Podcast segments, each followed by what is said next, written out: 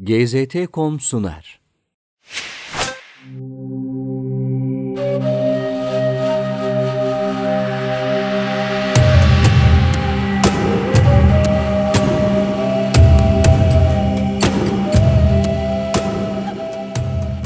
İbn Fadlan, ihtida eden İdil Bulgar Hanı İlteber Almış bin Şirkinin zamanın Abbasi halifesi El-Muktedir'den rica ettiği para yardımını takdim etmesi ve halkına İslam'ı öğretmesi için talep ettiği alimlerin başında bulunması için Halife El-Muktedir tarafından Bulgar'a doğru bir yolculuğa çıkmakla görevlendirildi.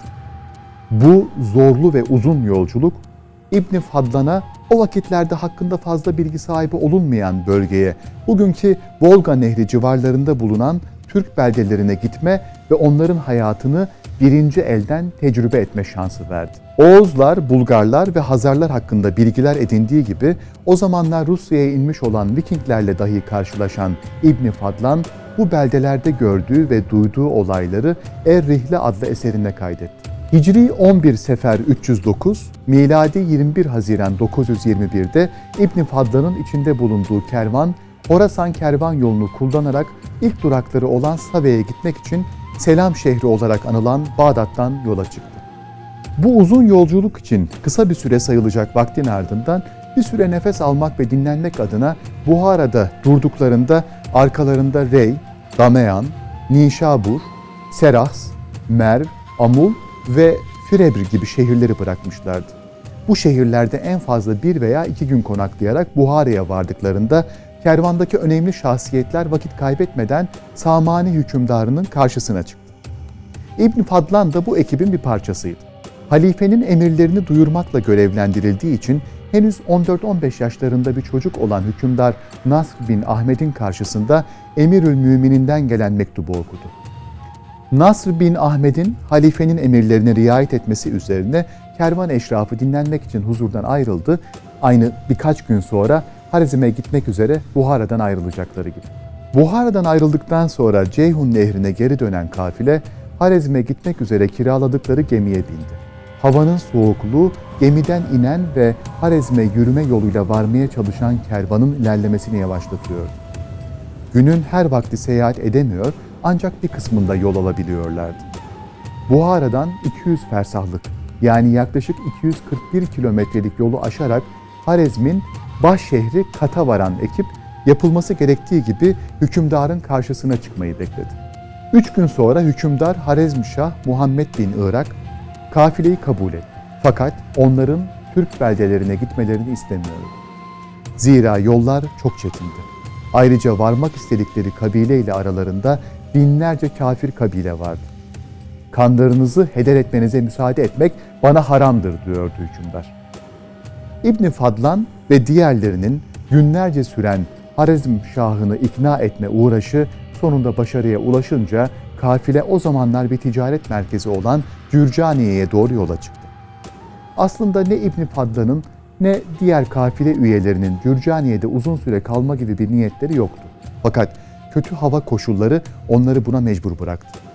Hava o kadar kötüydü ki İbn Fadlan yıkandığı hamamdan konakladığı eve dönerken geçen o kısa sürede buz tutan sakalını hayret ediyordu. İklimi daha sıcak olan Bağdat'tan gelen İbn Fadlan için dayanılmaz olan bu soğuk, bölge halkının alıştığı bir durumdu. Öyle ki halk arasında bir parça yemek istemek için kapılarını çalan dilenci ve gariplerin izin almaksızın evin içine girip tutuşan ocakta ısınması garip karşılanmazdı. Nihayet 16 Şubat 922'de havalar Ceyhun Nehri'nin üzerindeki buz tabakasını eritecek kadar ısındığında İbn Fadlan ve kafilesi Gürcaniye'den çıkmak için hazırlanmaya başladı. Yolculuğun bilinmez diyarlara doğru olan bu kısmı için çokça tedarik yapmak gerekiyordu. Şükür ki İbn Fadlan'ın kafilesinde bölgeyi iyi tanıyan ve Türk kabileleriyle ticaret yapan bir tüccar bulunmaktaydı.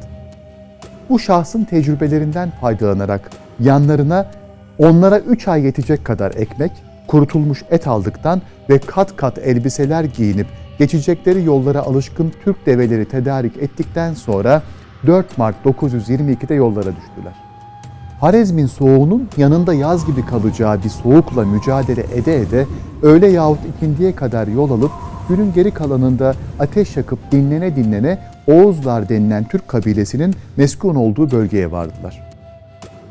Göçebe olan bu halk İbn Fadlan'ı özellikle temizlik konusunda şaşırtmıştı. Oğuzların suyla ilişkileri yok mesafesindeydi. Pislendikten sonra yıkanmıyor, kıyafetlerini yıkamıyorlardı. Üstelik yıkanan kişilerin, yani suya değen insanların onlara büyü yapmak istediğini düşünüyorlardı. Zira aynı Moğollarda olduğu gibi Oğuzlarda da su tabuydu. Suda yıkanmanın kötü ruhları uyandıracağını düşünürlerdi.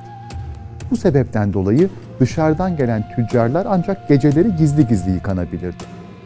İbn Fadlan'ı şaşırtan bir diğer unsursa kadınların kendilerini erkeklerden gizlememesi ve bedenlerini örtmemeleriydi.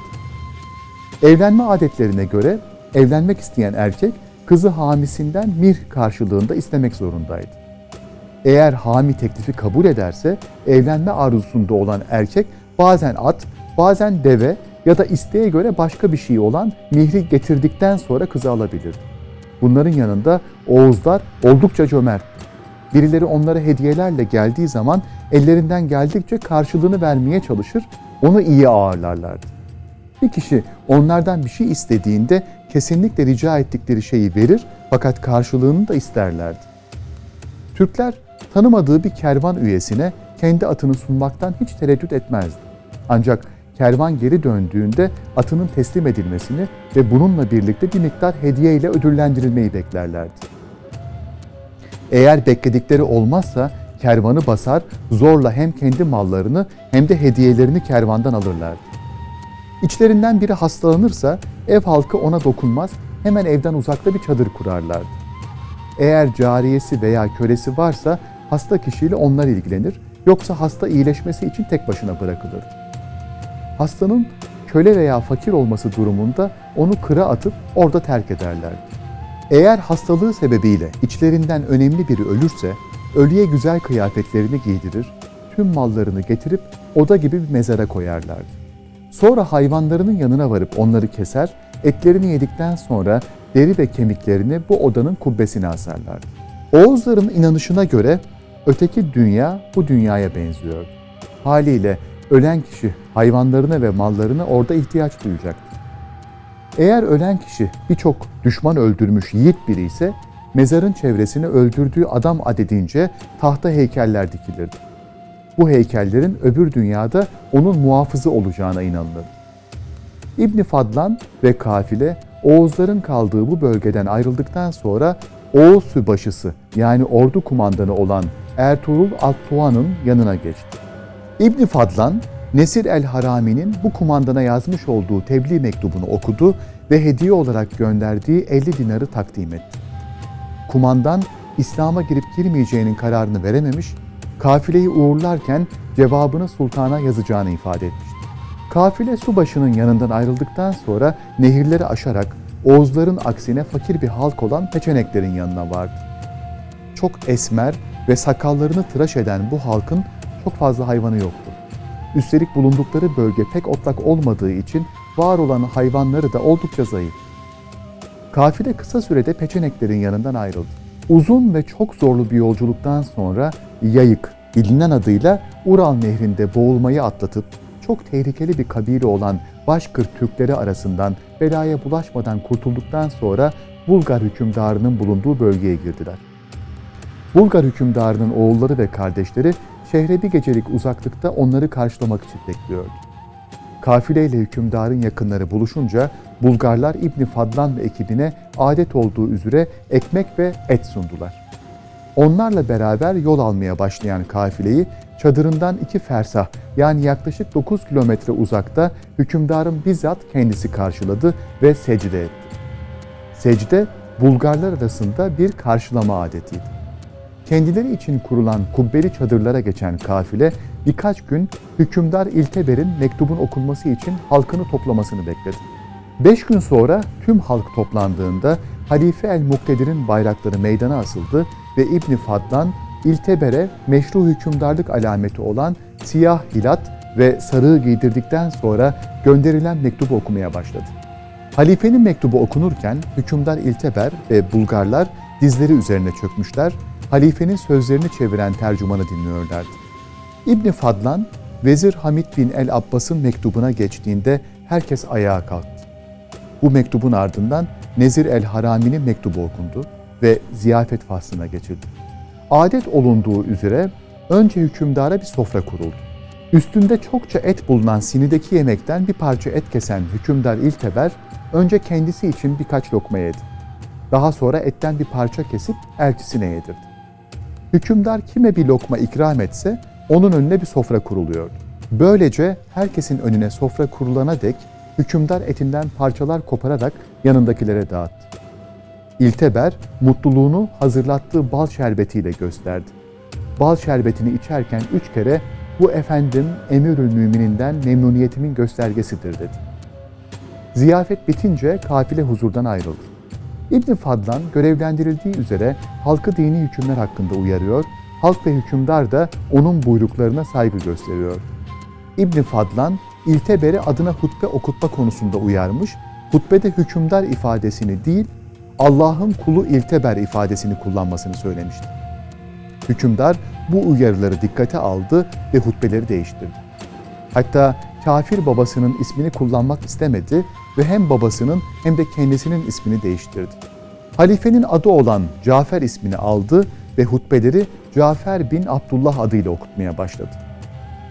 Hükümdar İlteber'le İbn Fadlan'ın arasındaki ilişki bir müddet sonra İlteber'in halifeden talep ettiği 4000 dinarın takdim edilmemesi dolayısıyla açılmaya başladı.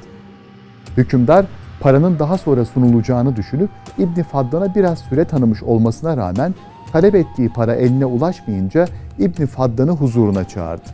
Korkuyla İlteber'in çağrısına riayet eden İbn Fadlan, onun tarafından sorguya çekildiğinde talep edilen paranın toplanmasının geciktiğini, daha sonra yollanacağını ifade etti. Fakat bu hükümdarı memnun etmedi. Bu gerginlikten dolayı İbn Fadlan'ın öğütlediği dini hükümler İlteber tarafından dikkate alınmamaya başlandı.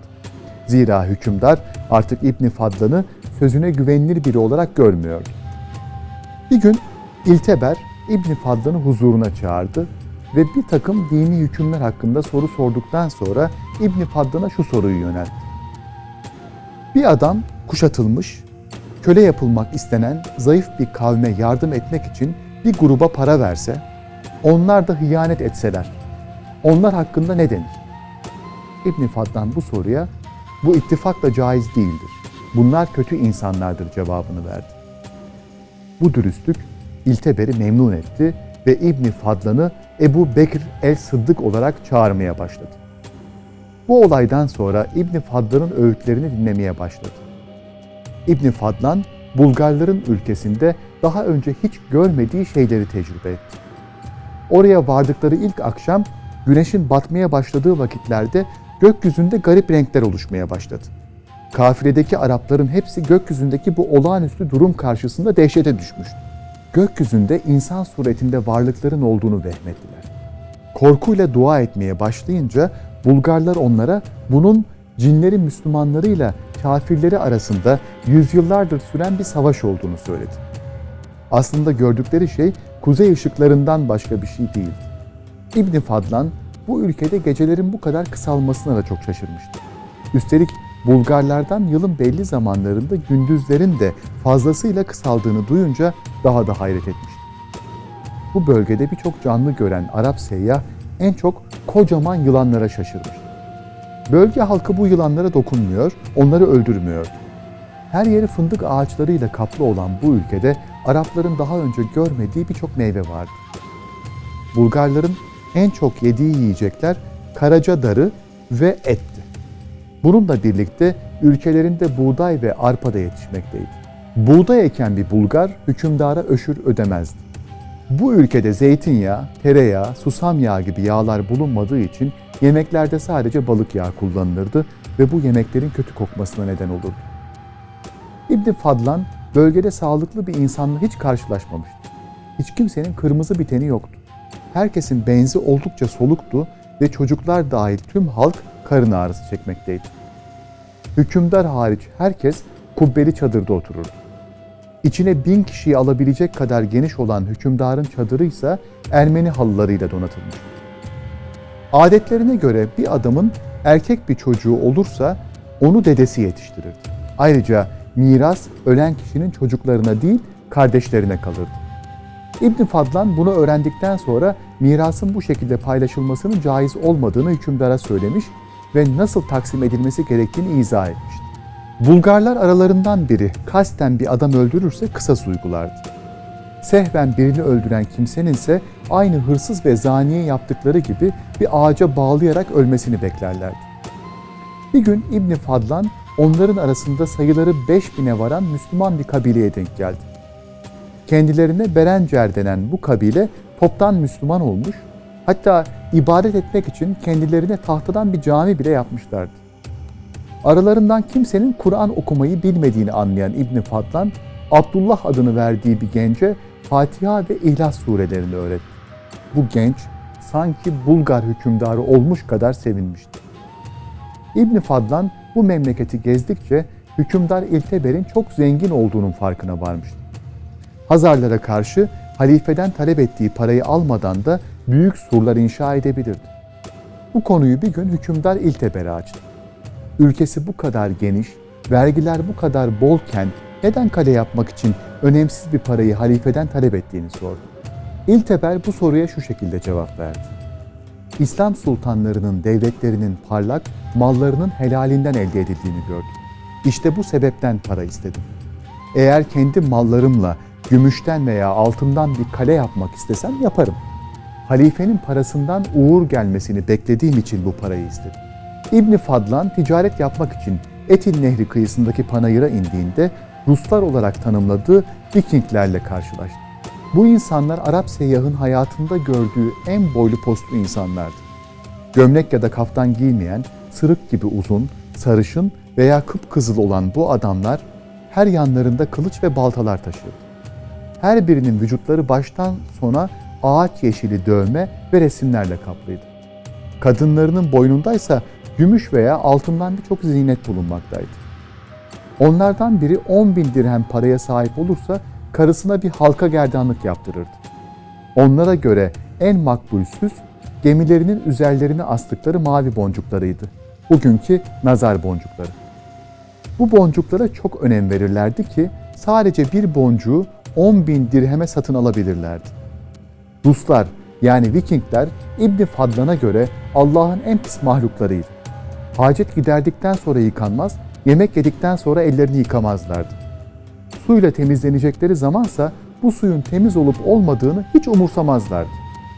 Onlardan biri gemisiyle bu iskeleye ulaştığında etrafında küçük suretler olan tahtadan yapılmış bir kazığın önünde secde ederek ona ticaretini karlı hale getirmesi için mallar sunar. Eğer mallarını satması uzun bir zaman alırsa bu puta 2. ve 3. ziyaretini gerçekleştirir. Eğer satışından iyi bir kar yaparsa bunu puttan bilir ve ona şükranını belirtmek için hayvanlar kurban ederdi. Ruslar yani Vikingler içkiye çok düşkündü. Onların çoğu günün her vakti içerdi. Öyle ki bazıları ellerinde kadehler varken ölürdü. Biri hastalanırsa aynı Oğuzların yaptığı gibi onu bir çadıra yatırırlardı. Ona bakacak kimsesi yoksa kendi haline bırakırlardı. Adam iyileşirse yanlarına gelirdi. İyileşmezse onu çadırdan çıkararak cenazesini gerçekleştirirlerdi. İbn Fadlan'ın kulağına Vikinglerin en hafifi ölüyü yakmaktan oluşan değişik cenaze törenleri yaptığı bilgisi gelmişti. Bu cenazelerden birine katılmayı çok arzulayan Arap seyyah nihayet bir gün onlardan büyük bir adamın öldüğünü duydu. Cenazeye katılmak için merasimin yapılacağı alana gitti. Nehrin kenarında 4 sütun üzerine konulan bir geminin etrafına doluşan insanlar İbn Fadlan'ın anlamadığı dilde bir şeyler mırıldanıyordu. Önce geminin ortasına bir sedir getirdiler. Daha sonra bu sediri Rum diyarlarından getirilen libaslar ve yastıklarla donattılar. Ölüm meleği dedikleri bir kadın gemiyi hazırlamakla uğraşırken arkadaşları ölüyü vefat ettiğinde üzerinde olan kıyafetleriyle mezarından çıkardı. Cesedi simsiyah olmuş. Ölüye gömlek, kaftan giydirip başına kürklü bir kalpak geçirdiler ve minderlerin üzerine yavaşça uzattılar. Vikingler de Oğuzlar gibi ölen kişinin diğer dünyada bazı ihtiyaçları olacağını düşündüğünden gemiye yiyecekler getirildi. Şarap, ekmek, soğan ve et. Gemi limandan taşınan mallarla dolduruldu. Sadece bunlar değil, 2 at ve bir inek getirildi. kılıçlarla parçalanarak gemiye konuldu. Vikingler Oğuzlardan farklı olarak ölüyü yanında cariyesi varken öbür dünyaya uğurlarlardı. Bu işlem için ölen kişinin cariyelerinden birinin gönüllü olması beklenir. Biri gönüllü olmazsa içlerinden biri kura ile seçilirdi. Seçilen cariyeye merasimin yapılacağı güne dek hizmet edilir, yemekler ve içkiler sunulurdu. Gemi mallarla doldurulduktan sonra ölen adamın cariyesi arkadaşları tarafından gemiye taşındı.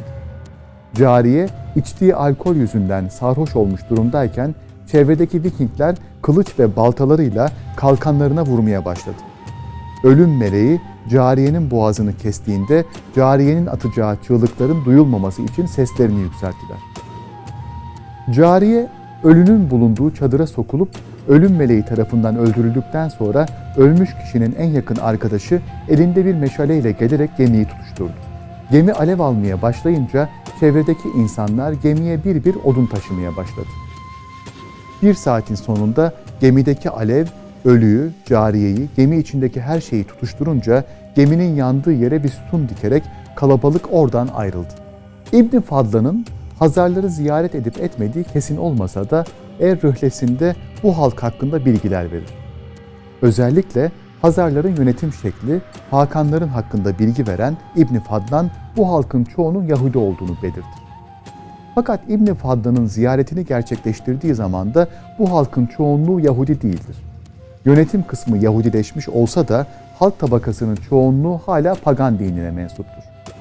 Üstelik Hazarlar içerisinde azımsanmayacak bir Müslüman nüfus bulunmaktadır.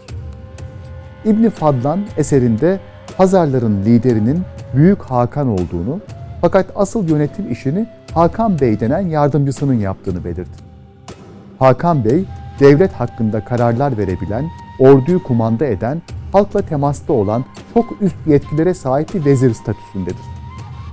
Her ne kadar devlet yönetimiyle uğraşmasa da asıl yetki ve liderlik Büyük Hakan'dadır. Hakan Bey'in yönetim işlerinde ona yardım eden Hündür Hakan olarak bilinen bir yardımcısı vardır. Hazarlar içindeki Müslüman topluluğun yöneticisi olan Haz Çavuşu da bu yardımcıya bağlıdır. Büyük Hakan'ın halk içine çıkmaması bir adettir. Sadece 4 ayda bir sarayından çıkan Büyük Hakan dışarı çıktığında halk tarafından büyük bir saygıyla karşılanır, onu görenler Hakan geçene kadar secde ederler. Büyük Hakan'ın görev süresi 40 yıldır. Bu süreyi bir gün bile aşamaz. Bunadı, aklı azaldı diyerek onu görevinden azlederler. Hazarların şehri Volga Nehri'nin üzerine kurulmuştur.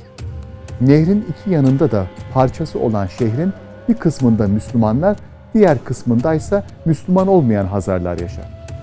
Müslümanların kendi içlerindeki yönetimiyle kendisi de Müslüman olan Haz Çavuşu ilgilenir. Müslümanları başkası idare etmez. Aralarındaki hükümleri bu yetkili verir. Hazarlar içindeki Müslümanların nüfusu epey fazladır. Öyle ki cuma namazını kılmak için geniş bir cuma mescidi dahi inşa etmişlerdir. İbn Fadlan'ın Er-Rihlesi Hazarlar bahsiyle son bulur. Bu büyük yolculuğun nasıl bittiği, kafilenin Bağdat'a dönerken ne gibi durumlarla karşı karşıya kaldığıyla ilgili bilgi verilmemiş. İslam coğrafyasını daha yakından tanımamıza yardımcı olacak bu serüveni bizimle birlikte takip etmek için kanalımıza dahil olmayı ve video dosyalarımıza beğeni ve yorumlarınızla katkı vermeyi unutmayın.